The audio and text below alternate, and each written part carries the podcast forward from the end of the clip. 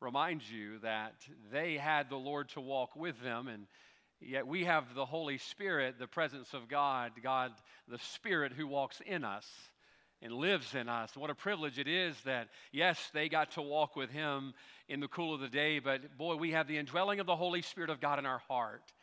And He's with us each and every step of the way, and He wants to be just as close to us as we will allow Him to be. And the Bible tells us we draw nigh to God, He draws nigh unto us. And I'm thankful this morning for that privilege. Good to see you here today on this beautiful day. Uh, look, if, if you're looking for the right weather to come to church, today was it, right? We're always looking for that right weather. A little bit too hot, a little bit too cold, a little bit too wet, a little bit too dry. Boy, today was just a perfect day, and God's been so good to us. Uh, I, I love the weather, and I'm thankful for that and the good health. I talked to several of our people this morning on the phone before church, and they're at home sick, and you pray for those that are away from us today. But can I get you to think about something just for a moment? Uh, there's no one waiting to storm in our doors this morning and drag us across the border of our country. But there are people this morning who are away from their home, children away from their parents, wives away from their husbands, soldiers away from their families. Uh, over in the Gaza Strip this morning, uh, I can imagine how those people are feeling. Uh, I can imagine how that country's feeling. I know we should pray for them. We have and we will, and I hope you'll continue to pray for them. But I don't know what may be on your heart this morning or what burdens you or what bothers you today, but uh, I'm thankful that we get to be here today without fear of worry or repercussion and worry about someone storming through the doors and taking us away from our families. Folks, God's been good to us. God's been good to us. As we look around, it's very easy to look around at what may be wrong or what may not be as right as we want it to be. And yet, God's been so good to us. And we look on the news. I, I was glued to it yesterday. All throughout my day, I'd stop and pick up my phone and look at what was going on over there in Israel and those people and some of the short videos of people being dragged from their homes people that were taken out of their homes and shot in the streets. I promise you, there's nothing going on in your world this morning uh, like what's going on in their world this morning. And let's just pause to thank God for His goodness to be able to live in this wonderful country and then to pray for those this morning who don't have it as fortunate as we do. And I'm thankful we have an opportunity to be in His house with His word, with His people. And I pray that we'll consider that the great privilege that it is. I want you to take your Bibles out this morning. I'm going to be preaching on that, but I think it would be uh, impossible for that not to be a burden on all of our hearts this morning. Philippians chapter 1. Philippians chapter 1. When you get there, let's stand together. And uh, this morning, let's not neglect the goodness of God on this country. I know we have our problems. I know that we have issues up in Washington, an election around the corner, and so many other things going on. But God has been so good to us, and God's blessed us, and we need not look very far on the news to realize that. Philippians chapter number 1, and uh, we're going to look down. Uh, I tell you, just for the sake of time today, uh, let's look down. Um, I tell you, let's look down to verse number 19. I told Brooklyn, where are you at, Brooklyn? Are you in here? I told Brooklyn, she was baking a pumpkin spice everything yesterday. And I told her, I said, Brooklyn, if you bring me a pumpkin spice something, I will preach shorter. Uh, and so I have a short outline today, Brooklyn, thinking you were going to bring me something, but it didn't happen. So we're just going to have to ask the Lord to multiply it so I can get you here uh, to the usual 1230, right? Y'all can blame that on Brooklyn. She just didn't come through uh, today. Philippians chapter number one. I want you to look down uh, to verse, verse number, uh, go to verse 19. Uh, reading the Apostle Paul, I'll give you context here in just a minute. For the sake of time, let's jump right in. The Bible says, For I know that this shall turn to my salvation. Now, what is this? It's the tribulation, the trial he was going through of being in prison. You look down, verse 12. He says, I want you to understand what I'm going through is because of the furtherance of the gospel. Verse 13, he calls this the bonds that he was experiencing. Verse 14, he says, These are my bonds, what I'm going through. And he said in verse 19, uh, For I know this shall all turn to my salvation through your prayer and the supply of the Spirit of Jesus Christ. But watch what it says in verse 20. This will be our text today. We'll preach entirely out of verse 20. According to my earnest expectation and my hope, that in nothing I shall be ashamed, but that with all boldness, as always, so now also Christ shall be magnified in my body, whether it be by life or by death. In verse 21, a verse we know well. For to me to live is Christ and to die is gain. Let's pray. Father, I thank you this morning for the opportunity to be in your house. And Father, I, I know it's so easy for us to look at church as something we have to do, and Lord, uh, having to get up and come to church and Sunday school. But Father, help us to see the great privilege that it's a privilege many don't have around the world. Father, I thank you this morning that we're safe. Thank you, Father, that our families are here. Thank you, Father, for protecting us through the night. Lord, what a horrific scene it would have been, Lord, if we would have awakened to a morning here as the people in Israel did yesterday. Father, I lift them up to you. I, I know what they mean to you. And Lord, I pray that you would bless, that you keep a hedge about them through the day. And Father, I don't know what you're doing through this, but I believe genuinely you're doing something through this. And Lord, this very well could be the beginning of something that, Lord, ushers in your return. And Lord, how wonderful that would be. And I pray that, Lord, we'd be looking forward to that. Father, I want to pray this morning for those people, uh, Father, that are grieving over there today, loss of loved ones. Father, for the parents, Lord, I can't imagine who don't have their children with them this morning. I pray that you bless them, give them grace today. Bless the families who are missing soldiers, Father, who've been taken captive. I pray that you deliver them.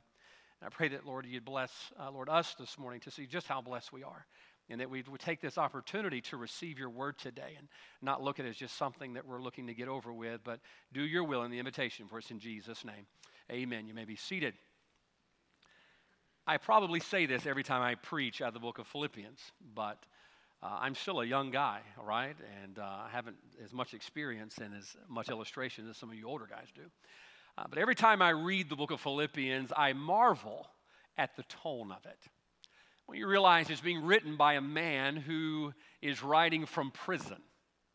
And when you read it and you begin to get the spirit of it, it doesn't sound like someone who's in prison. And I can't help but think about that every time that uh, I read the book of Philippians. You look at there in chapter 1, you look down to verse number 2. He says, Grace be unto you. Could you say that this morning if you were in prison? Grace be unto you. No, I'd be saying, Get me out of here. Verse number 3 I thank my God. Yeah, I'm going to say that while I'm in prison. Grace be unto you, and I thank my God. Doesn't sound like someone who's incarcerated, does it? Verse 4, watch what he's doing. Always in every prayer of mine, for you all making, making request with joy. Here he is. He says, Grace to you and, and joy, and now I'm praying for you. If I'm in prison, I want somebody praying for me. And I'm praying for me. And yet, here's Paul. He goes on, verse 6, to share his confidence that he has. We'll look at that here in just a few minutes. And, and then he begins comforting them. He's in prison.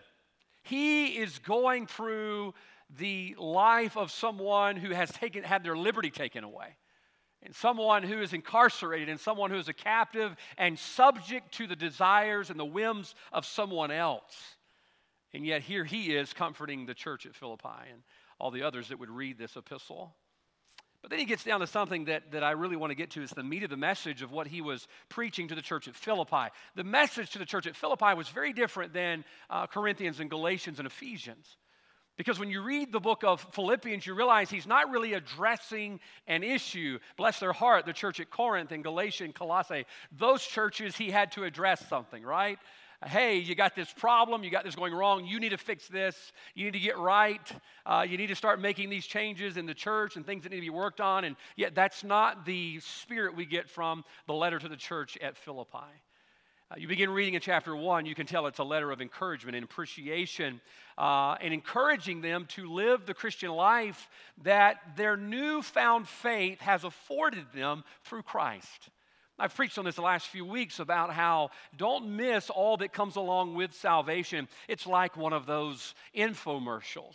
Uh, I don't watch them. I really don't. I, number one, I don't need to buy it. Uh, number two, I probably don't even need it. And so I don't watch the infomercials a lot. But what do they always say? But wait, there's more. You know it, right? Can I tell you, salvation's that way? But wait, there's more. Not only do we get salvation and eternal life to come, there is that Christian life we've preached on the last few weeks that we get to live after we get saved. And he's encouraging them not just to rest in their salvation, but to move on and live the Christian life that has come their way because of Christ. And you look down at verse 6, you're going to see really the, the book condensed, I believe, in verse number 6. Watch what he says. Being confident of this very thing, that he which hath begun their salvation, a good work in you, will perform it until the day of Jesus Christ. He's saying, okay, you're saved. Christ begun a good work in you. All right, now move on to the rest of the work that your life in Christ can entail. And thank God for that. He says, Listen, now that you're saved, I want to encourage you to continue on in the life that Christ allows us to live through His power and the example that He set for us. Now, here's what I want you to think about this morning to really introduce the message. And uh, I really did have a shorter outline today, even though I didn't get the pumpkin spice. I, I did have a shorter outline today. So pay, pay attention to the, the introduction, if you will. You know, sometimes when we think about challenges in the Christian life, what do we think about? We go to the usual suspects well, challenges in the Christian life. We have alcohol and we have drugs or smoking or gossip. We overlook that one. Uh, we have anger. We have doubt. We have fear. I mean, we have all of these areas in our life that we think are the usual suspects uh, of things we need to address in our life that are challenges to the Christian life. But can I tell you this morning, Paul is encouraging them on probably one of the greatest needs in the Christian life, one of the greatest ones.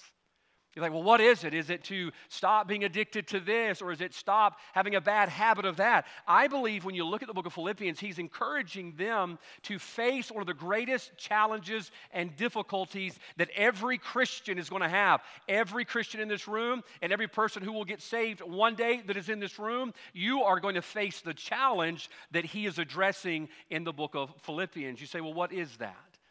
It's the challenge of continuing.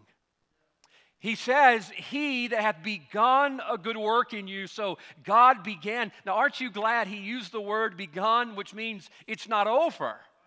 All right, watch. God saves us and He's not done with us. And He's begun a good work in us and He wants that work to continue. But sometimes, can I tell you, my biggest problem, I don't have a problem with alcohol. I don't, I don't have a problem with drugs. Uh, I, I, well, I don't think I have a problem with gossip, but I'm, uh, you know, we all have a tendency to it. But man, my biggest problem is continuing. That when God has begun something good in my life, uh, I mean, it's easy to get excited about it for a little while. I'm working on our revival right now, planning our revival and getting all of these things set up uh, for the fall before we head into a new year. And boy, how wonderful our revivals. We get our hearts stirred, and boy, God renews something in our heart and our life. But so often we go straight from revival right back to retreat because we're human and that is our nature. Our Father knows that. And so he had Paul, through the inspiration of the Holy Spirit of God, write this letter to the Philippians about continuing. Now, you may be the most disciplined Christian in the world, and I hope you are, but I am not as disciplined as I ought to be, and sometimes I battle continuing.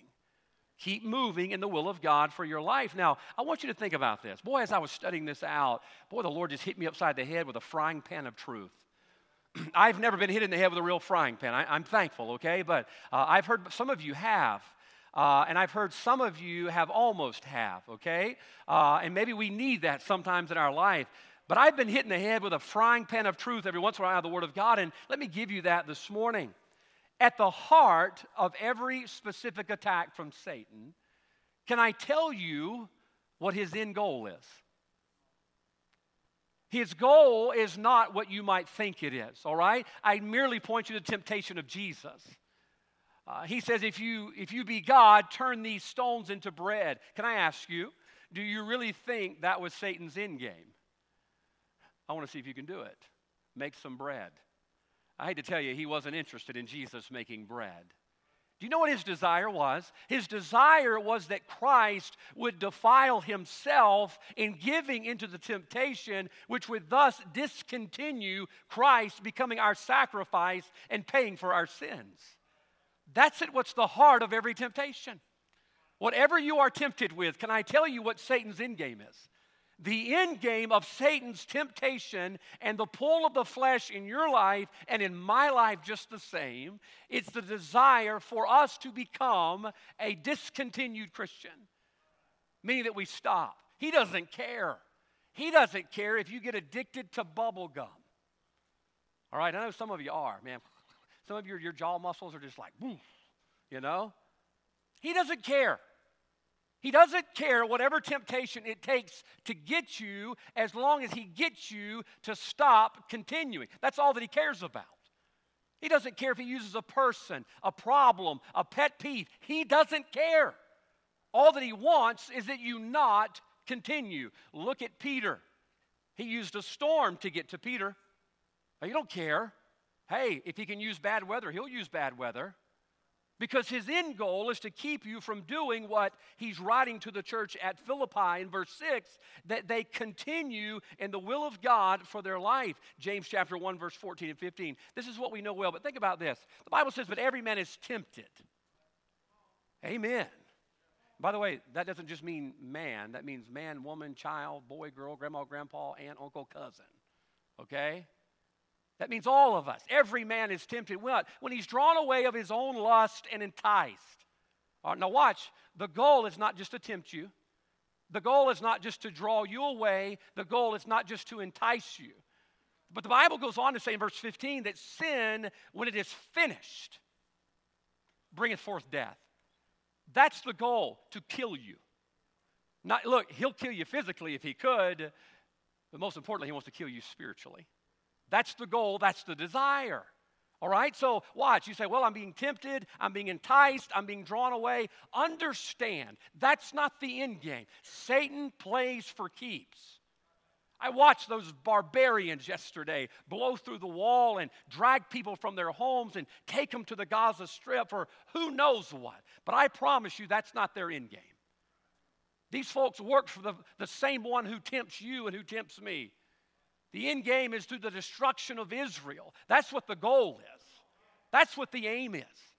And the same one they're working for is the same one that's after you and I and who desires that we not continue. That's what his goal is. And he don't care what it takes to get you.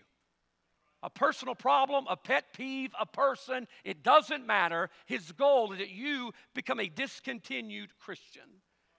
We're looking at the book of Philippi and this, the church at Philippi and this letter to the Philippians, and Paul gives them a roadmap of how they can continue. Because remember, no matter how valid this morning of a temptation Satan comes to you with, his goal is that you not continue. That's why he says in verse 6 that they would continue the good work that God began when they got saved. And Paul tells them in verse 20 of how he's going to do it. And he gives us the roadmap this morning. We're going to call it this the conditions to continue. In verse number 20, there are three conditions that you need in your life to continue doing what verse 6 says that the work of God continues in your life. If I could give you a subtitle, it would be simply this what you need to proceed, okay? What you need to proceed. Let's look at verse 20. The Bible says, Paul says, according to my earnest expectation and my hope. I want you to notice something. Paul is saying, watch, he starts up in verse number two grace I'm thanking God for you in verse 3. I'm praying for you in verse 4. Verse 12, I want you to understand what I'm going through is for the furtherance of the gospel. I'm not crying the blues. And he gets all the way down to verse 20, and he's telling you how he's able to continue in spite of that. He says, It's according to my earnest expectation and my hope. Now, watch this. It's important if we are going to continue to understand what the conditions are. All right? It's not brute strength. It is not your immaculate character. You need to understand what thus saith the Lord on how you can continue the good work that God desires to do in your life. It's according to something. Paul says it's according to my earnest expectation and my hope. He wasn't aimlessly wandering toward an unknown. He wasn't continuing to just hope something happens. No, he says, according to my earnest expectation and my hope. What gave him the confidence to continue? He says, it's my expectation and my hope. Number one, this morning, I want you to notice the first condition to continue is the confidence of the believer. What will help you continue in the will of God for your life? Watch this is your earnest expectation and your hope. That is what? That's the confidence of the believer. You see, the confidence that he had in what he was doing and where he was going overshadowed the circumstances that he passed through on the way. There are times as you seek to serve God, watch this, whether it be as a Christian, whether it be as a wife, whether it be as a husband, a teenager, a church member, a Sunday school teacher, however you're serving God, you are going to be tempted not to continue. And the only thing that's going to keep you moving in the will of God for your life is the condition of your confidence in what you believe, not self confidence. All right? That runs out quick. You ever psyched yourself up for something? Man, you bought new gym clothes. You got a membership to Planet Fitness. You got new running shoes. Man, you are ready. You got your playlist uh, on, your, uh, on your AirPods. You're ready to go, and you don't even make it out the door half the day. You're wasting that membership, $70 a month. I'll be honest with you, I finally told my wife we had a membership to the Y. I said, that's what we ought to call it, the why. Why are we paying this? Because we don't go. She wake me up, honey, you want to go to the Y? No, why? That's why they call it the Y. Why are we paying $70 a month? We don't go to that place. And you psych yourself up. And the first thing you look at the forecast, oh my goodness, it's below 72, it's too cold. It's above 72, it's too hot. And your self confidence is out the window. Do you know what you need to continue in the will of God for your life? That you continue the good work that He began in you in verse number six. What you need is confidence of the believer. You need an earnest expectation and hope. That's the only thing going to keep you going. You say, well, what does the confidence mean? Well, confidence is just that. You could find the definition of confidence in verse number 20 it's an earnest expectation. I believe this morning that the reason so many of us don't continue on in the will of God for our life, it's because we have a casual interest in what we believe rather than a confident belief. I, I told a preacher the other day, he pastors in California, and I said, Sometimes I envy you. Now, I'm sure you're wondering, why would you envy a pastor from California? It's amazing. I, I've been there, I've preached there. The people there, a lot of times, are blank slates when it comes to the gospel. They were not raised in a culture of Christianity. They don't think they're saved just because they grew up and got dunked in a Baptist church. They don't know, man, you got to start in the Garden of Eden. You got to show them why they're lost and walk them through. They don't come at you with what they believe and try to change what you believe. It's just kind of interesting. You see, we have what I'm afraid is a cultural Christianity that basically boils down to a casual interest in what we believe. Look, if you just have a casual interest in what you believe, I promise you, you will not continue. If you just have a casual interest in what, you, what that book says and what the will of God is for your life, you're not going to continue. You're not going to make it. Paul is in prison, and Paul is saying, Hey, grace to you. I'm praying for you. Hope you guys are doing well. Don't worry about me. Everything's going to be fine. And that is based according to my earnest expectation and my hope. You see, that was the confidence of the believer. What you believe and how strongly you believe it will be determined by how long you continue on in it. Give an example. Just a few weeks, I'm get some of you excited, probably sidetracked. In just a few weeks, it's going to be Black Friday. That's next month. I heard somebody giggle. Somebody's excited about that. Get that $5 toaster. Amen. And we've done it a few times. If my wife wants to go, man, I'm glad to go with her. I'm her bodyguard. I mean, you know, somebody has to protect her. And Uh, and so we'll go and we, will be going by Best Buy is the most amazing. For those of you people who do this, more power to you. You'll, we'll pass by Best Buy and it'll be 2, 3, 4 o'clock in the morning and there's people lined up out there in front of Best Buy. Do you know why they're doing that? They have an earnest expectation. They have an earnest expectation.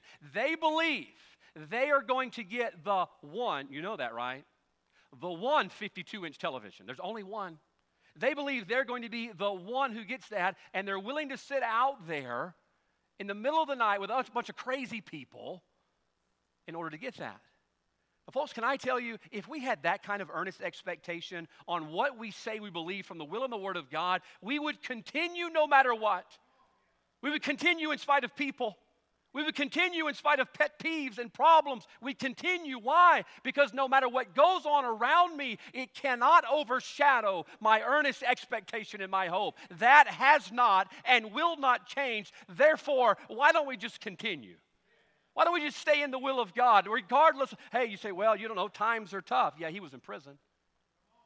Yeah, he was a captive. Yeah, he was at the whim and at the direction of someone dictating every moment of his life. And yet he says, Hey, I'm praying for you guys. Hope you're doing well. Everything that's going on is a part of the will of God. As a matter of fact, he goes on to say in verse 14, Many of the brethren are waxing confident by my bonds.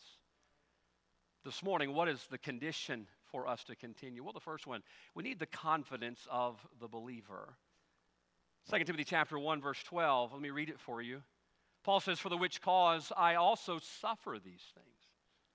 You know, a lot of times a lot of times our confidence goes out the window as soon as we start suffering. We believe it, but I'm not sure I believe it that much. Right?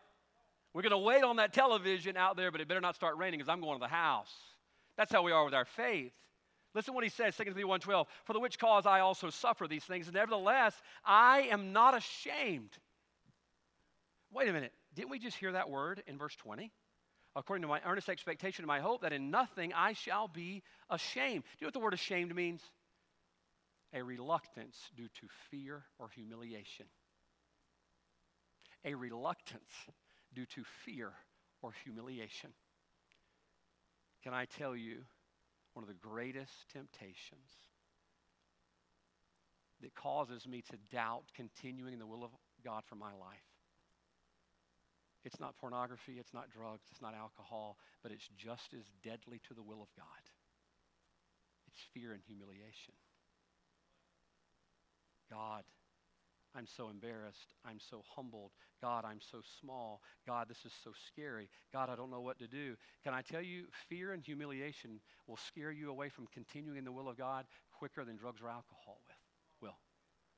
We're thinking, boy, God, you got to save those alcoholics, and God, you got to save all those drugs. Can I tell you, you ought to save the fearful and the doubtful because I'll tell you, there's more people not serving God because they're ashamed of it than people that are hooked on something. Fear or humiliation. Oh, what did he say here? According to my earnest expectation, that in nothing I shall be ashamed. 2 Timothy 1.12, he says, Nevertheless, I am not ashamed, for I know whom I have what? Believed. it's almost like the same person wrote this book. This guy's saying believe. He did, by the way. Some of you are like, yeah, we all look into that. He did, okay? Same person. His name is God. He says it's because of what I believe, the confidence of the believer. Last night I was watching the news, just could not turn the television off. Watching the news, what was going on in Israel, watching the rockets that were flying in, and some of those news reporters, man, they got some moxie for sure. And I was listening to a member of the Israeli Knesset. I forget what his name was. I don't know that I could pronounce it properly, so I won't even try. And the news reporter from Fox News says, How confident are you that Israel is going to win? The man just stared into the camera like, what kind of a question is that? Well, I don't know that we're going to make it, really, to be honest with you. Go back and watch it. He goes, uh, That's a no brainer. I loved it. Now, I have a map of Israel I want to show you right quick. Did you guys get that loaded? I want to show you up here on our screen. It may be a fuzzy map, but I want you to see it. You see that yellow dot? That's Israel. And you know, all of those countries around Israel, uh, everybody in them may not be bad guys, but most of them hate the little yellow dot. All right? Most of those people in the green hate the little yellow dot that's there. And you got this guy on the news last night. How, how well do you think you're going to make it through this? He goes, That's a no brainer. Man, look, that's Israel. That's God's people. They're not going to perish from the earth. He believes what God said. Oh, if we as God's people had that kind of confidence that we're surrounded by the green goblins of the world, and yet we say, Watch this, I'm going to continue. Why? Because I have an earnest expectation. It hasn't gone anywhere. I mean, if I'm the yellow dot, I'm scared. I'm just being honest with you. I'm scared. Man, you got Egypt and Syria and Turkey and Hamas and Hezbollah, all of those that are there, and they're wanting to blow this little country off the map. What's amazing, I told Molly this yesterday, we were talking about it. It's amazing. All through the millennia of, of history, that little yellow dot could not be erased off the map. Why? They have an earnest expectation and hope. That's why they have continued. Number one this morning, the first condition of continuing, understand we've got to have a confidence of the believer. I looked up the word confident in Scripture. It's mentioned eight times. What's interesting is one quarter of those times it's men- mentioned in Philippians chapter number one. When you think about quitting, think about this, and I'll give you number two. Quitting is when you have more confidence in what you're battling than what you believe in. That's what quitting is.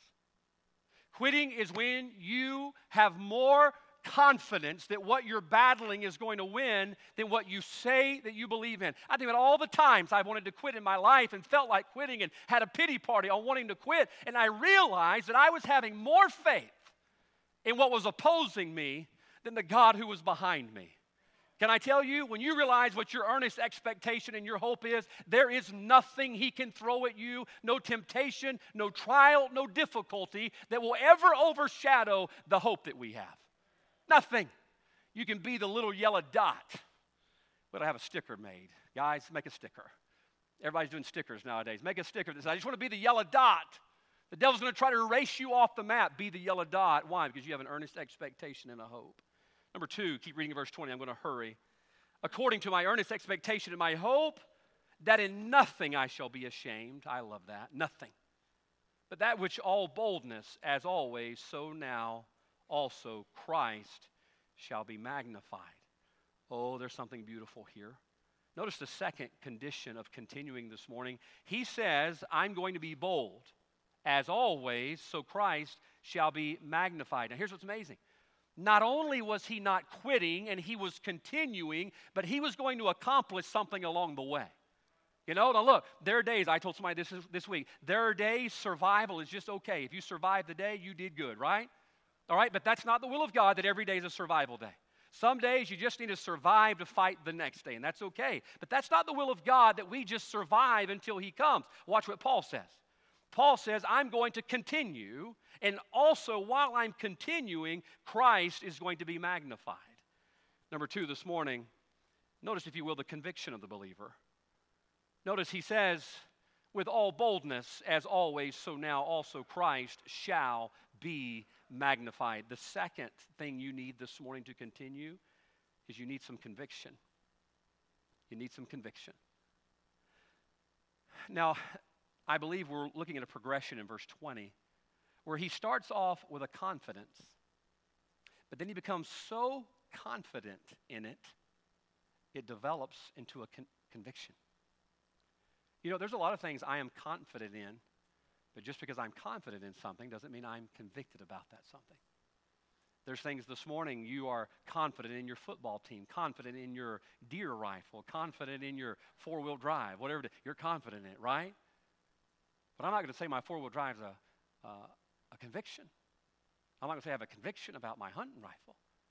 But I'll tell you, if there's something this morning you ought to have a conviction about, it's the confidence we have in our earnest expectation and our hope. You ought to believe it so much it's not just something you're confident in, it is something you have a conviction about. So, how do you know that it's a conviction? Well, look what he says, verse 20. With all boldness. Not only is Paul saying, watch this, I'm going to continue in the will of God, but please, devil, don't hurt me. Sometimes we live that way. Listen, please just leave me alone and don't tempt me today. I'm just going to try to make it until Jesus comes back. That's not the life our Father called us to live. He says, Watch, you live so confidently and believe what you believe so much that it gets so deeply ingrained it becomes a conviction that you're bold about. I'm afraid today the reason we have so many discontinued Christians is their confidence never became a conviction. They believed it enough to get them to church on Sunday, but it never became something that they were convicted enough about to be bold about. Think about things you argue about. I mean, look, I, I like my football team. I'm not going to argue about it. We're up and down like a heart monitor. Yeah.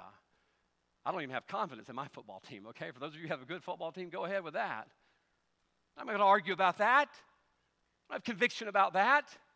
When it comes to the will and the Word of God, you ought to be so confident in it that you're going to continue in it. Why? Because it's so deeply ingrained inside of you. It's a God held conviction. I'll give you a few examples real quick before we close.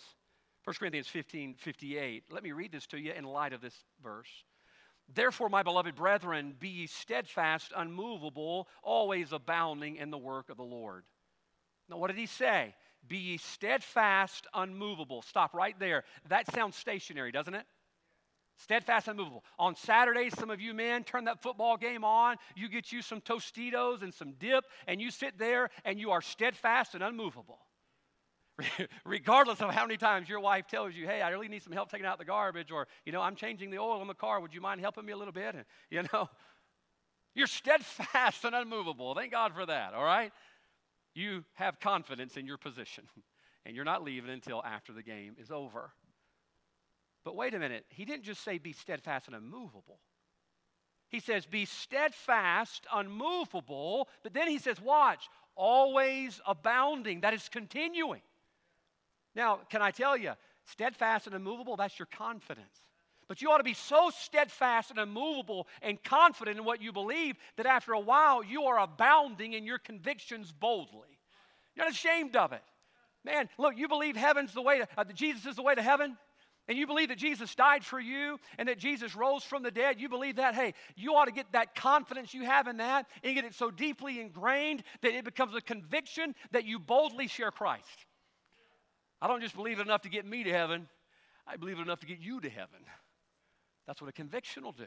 I want to tell you, there's something lacking in church today, and it's just the fact of we don't have good old fashioned convictions anymore. You look up the word conviction, it simply means a lot of times we call a conviction a feeling. And boy, I was in invitation time, and boy, I just got convicted and I got goosebumps. Can I tell you, conviction goes beyond your goosebumps. I thank God for goosebumps. They got a reason, I'm sure. I think that's how they trapped heat in our body, okay? But God wants to go past your goosebumps and hit your heart. And you look up the word conviction, it means a piercing. That means, like the Word of God in Hebrews chapter 4, verse 12, the Bible says it pierces deep. God wants us to believe what we believe to the extent that it's so deeply ingrained in our heart, it becomes a conviction. We're not just steadfast and unmovable, we're always abounding. Give an example. We, we pulled out of the driveway this morning. Leslie came early, and Miley and I were coming a little bit later uh, because mascara takes 45 minutes to put on, and uh, not mine, but uh, we pulled out of the driveway and we turned down the lane and there's this squirrel on the side of the road. You know, the squirrels are feeling it right now. They're loving this weather. They're just all over the yard, man. And so we're going down the road, and this squirrel runs out into the middle of the road. He stops and turns and faces my car. I'm like, look at you.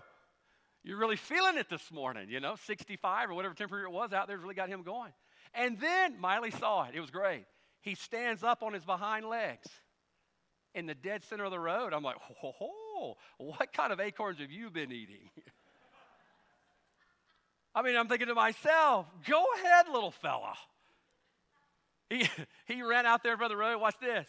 He squared up and then he stood up right there in the middle of the road. And Miley says, Dad, he's not moving. I'm like, well, he'll die a man. I mean, he was, he was playing chicken with my Impala and an impala will beat a squirrel all day long. And then all of a sudden, right as we got up to him, he hit the ditch. The acorns wore off and the spinach was gone, and he went and jumped in the ditch. Here's what he did, all right? He squared up, he stood up, and then he checked up, okay? That's the progression of what happened. A lot of times we're just like that squirrel. Man, we're going to get in the middle of the road, we're going to do the will of God, and we square up and we stand up. And as soon as something bigger and badder than us comes along, we check up. Why? Because it's not a conviction. It's not a conviction. Folks, when it comes to what we believe, it better not be something that we prefer. It better be something we're convicted about. John 6, I don't have time to read it, but in John 6, Jesus began telling them that some of them did not believe. He says, Some of you don't believe, and I know it. The Bible says that when he told them that, because he knew the ones that would betray him, and he says it's some, plural, he knew the ones that would leave. He says, and some of you don't really believe. The Bible says from that time forth, many left. Many left. Here's what he asked the disciples He says, Are you going to go away as well? Are you going to go away as well? What did Peter say? To whom shall we go? He says, you have the words of life. You have exactly what we need. He says, You know what? We really believe it. Why? Because we're continuing. We're continuing. Can I tell you something as a child of God this morning? Every one of us need to have confidence in what we believe, but we need to have such a confidence that it becomes a conviction that we're bold about. No, it doesn't matter. I will be faithful to the will and the word of God. Why? Because it's something I'm convicted about. Number two, the second condition is the conviction of the believer. Ephesians 3:12, in whom we have boldness and access with confidence by faith in him. It's amazing. I'll give you this and we're going to close with the last point. It's amazing in verse 20, watch there's two words I want you to see and watch the progression of them. The Bible says, In nothing I shall be ashamed, but that with all boldness. Do you know what the difference in a Christian? It takes them from being not ashamed. There's a lot of us this morning, I believe we're not ashamed. And that's great. But that's not the end of this thing. At some point, you better grow from being a not ashamed Christian to a bold Christian. How do you do that? It's confident in the earnest expectation of what you say you believe. Number two, the conviction of the believer. And finally, let's finish with this. You look down, verse 20, it says, that nothing I shall be ashamed, but that with all boldness, as always, so now I love this, Christ shall be magnified. There's the goal right there. You're not doing this for you and for people's applause and patting you on the back. You're doing it so Christ is magnified. When people say, Why didn't you quit? Why are you keeping going? Why are you continuing? So that Christ would be magnified, and that better be the reason you do it, or you won't do it very long. Watch what Paul says at the end of verse 20 whether it be by life or by death. Verse 20 is a, is a super progression. We see a confidence, then a conviction, and watch how far Paul is willing to take what he believes by life or by death. Number three this morning, the last condition for continuing. It's the commitment of the believer. Paul says, I, I not only have confidence in it, I have conviction about it, and I am committed to life or death. I want you to understand whatever you're being tempted with, whatever you're being tried with, and whatever you're going through, the end game of Satan's temptation in your life, can I tell you what it is? That you not continued. You become a discontinued Christian. Miley and I, Leslie and I, we, there's this little kids show we used to watch, and um, new season was supposed to be coming out. It's a kid family show, and we got to turn on TV, whatever that stuff is, to watch it. And and I clicked on it, and it said not available. I'm like, well, why not? You know, I want to see my show, and it's a kid show, but I love it. And so we started Googling, got on the phone, Googled, and it said because of budget cuts at the production and all this, the show has been discontinued. I'm like, grab a torch and a stave and a picket poster, and we're marching outside of this place. Why? They discontinued my show. What happened? Did the kid ever make it home? Did this guy and girl ever get married? I don't. I, the world. It's like the Tootsie Roll pop. The world may never know. And I got so aggravated that the show was discontinued, not available. I believe this morning that so many of us are discontinued Christians. We're not available. Do you know why? I think it boils down to the last part of verse 20. We've yet to make that kind of commitment that we're going to continue. Paul says, by life or by death. I just want you to know how far he was willing to take this. When Cortez landed in Mexico, had 500 men. I forget how many ships, we had over 500 men. And when Cortez landed in Mexico to explore the nation and see what he could, uh, what he could find there and the riches that he looked to bring back with him, one of the things he did to make sure his troops stayed committed to the endeavor they were on was they set fire to the ships. They burned them. You know what Cortez was saying? The endeavor that we are on is one that's going to require commitment. And that we are here to do the mission for which we sailed across the sea to this foreign land to do, and we're so committed there is no turning back because we're burning the ships behind us. Oh, this morning that God's people would have this kind of a commitment. Oh, that we would be unconditional in our confidence, our conviction, and our commitment. They say, you know what? If it kills me, if it kills me, I'm going to stay the course and continue the will of God for my life. Because no matter what, it's more important that Christ would be magnified, even if it cost us our life. By the way, it'd be a privilege. It'd be a privilege if it did. Hebrews chapter 13, verse 5. Bible says, let your conversation be without covetousness. You're thinking, where are you going with this? Stick with me just a second. We're going to close. The Bible says, and be content with such things as ye have, for he has said, I will never leave thee nor forsake thee. What is covetousness? Covetousness is saying, I need this. I need that. I need this. Covetousness, right? Need this. Well, I will be happy if I have this, and I will be content if I have this, and I will be okay if I have this. Could I carry this a little further? As Christians, we say, I will continue if this. But wait a minute. He says, Let our conversation of our lifestyle be without covetousness and be content with such things as ye have, for he hath said, I will never leave thee nor forsake thee. What is he saying? He says, I'm the only thing you need to stay committed. You don't need anything else. You don't need applause. You don't need pats on the back. You don't need anything. All that you need is a father that'll never leave you nor forsake you. And can I tell you when you can quit? You can quit when he does. That's when you quit. That's when we back down. That's when we stop continuing in the will of God for our life. And I hate to tell you this, He's not. You think, well, I'll be glad when God gets tired of this. I hate to tell you this God doesn't get tired. Paul, how far are you willing to be committed? He says, by my life or by my death. There are times, being a godly husband, you think, I can't do this. Man, now, stick with me, all right? Husbands, do not smile about what I'm about to say, or you will be in trouble. All right? This woman that you gave me, this woman is driving me batty.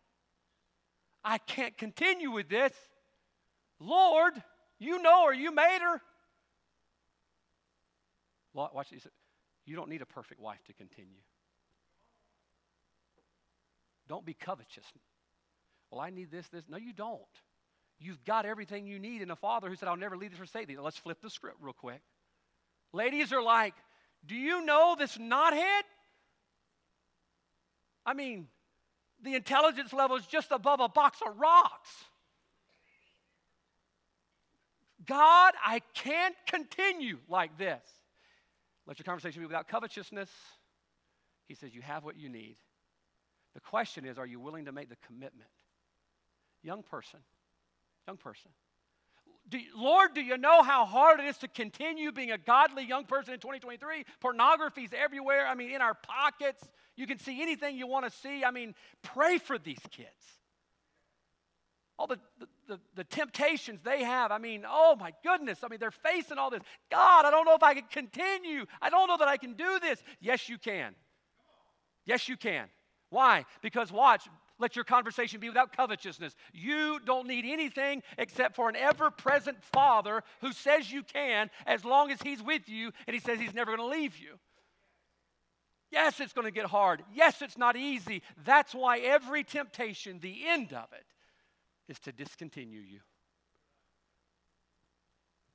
I really am going to close, and I'm going to, close my Bible so you'll, you'll see it, okay? Somebody called me a liar one time. You said you were going to finish, you didn't finish. They really did. All right, I'm sorry about that. I have a stubborn part of me that's not good. Okay? This stuff, right? Oh, wretched man that I am. It's wretched. And so often I'm stubborn against things that I should give into the will of God for my life and the Holy Spirit's leadership for my life. I should give into those things, absolutely, all the time. But can I tell you, you ought to employ that stubborn part of you to realize that everything He's tempting you with has one goal, and that's to discontinue you. Think about it. What are you tempted to do when you're tempted to lust or to drink or to gossip or to get bitter? What are you tempted to do? Quit. That's what you're tempted to do. Can I tell you what you ought to do? Tap into that stubborn part of you. And you look the devil in the eye and you look the adversary in the eye and you say, I know what you're up to. I know what your game is. You're not just trying to get me to lust. You're not just trying to get me to be bitter. You're not just not trying to get me to be angry. No, you're trying to get me to quit. Oh, no. Why don't you be stubborn to the devil? Your father wants you to continue. If he's begun a good work, he will perform it. What do you need? Number one, you need a confidence in what you believe. And to get to the place where you believe it so much it becomes a conviction that you're bold about. And that you're so convicted about that, you're going to make a personal commitment to see it through as long as God is with you and He promised He'll never leave you. Can I just give you some encouragement this morning? Continue. Husband, wife, teenager, Sunday school teacher, mom, dad, continue. Continue. You know what He's up to. Don't let Him win because God says He's with you every step of the way. Our heads are bowed, our eyes are closed. Let's stand together. Our heads are bowed, our eyes are closed. Can I ask you this real quickly? Number one this morning wasn't a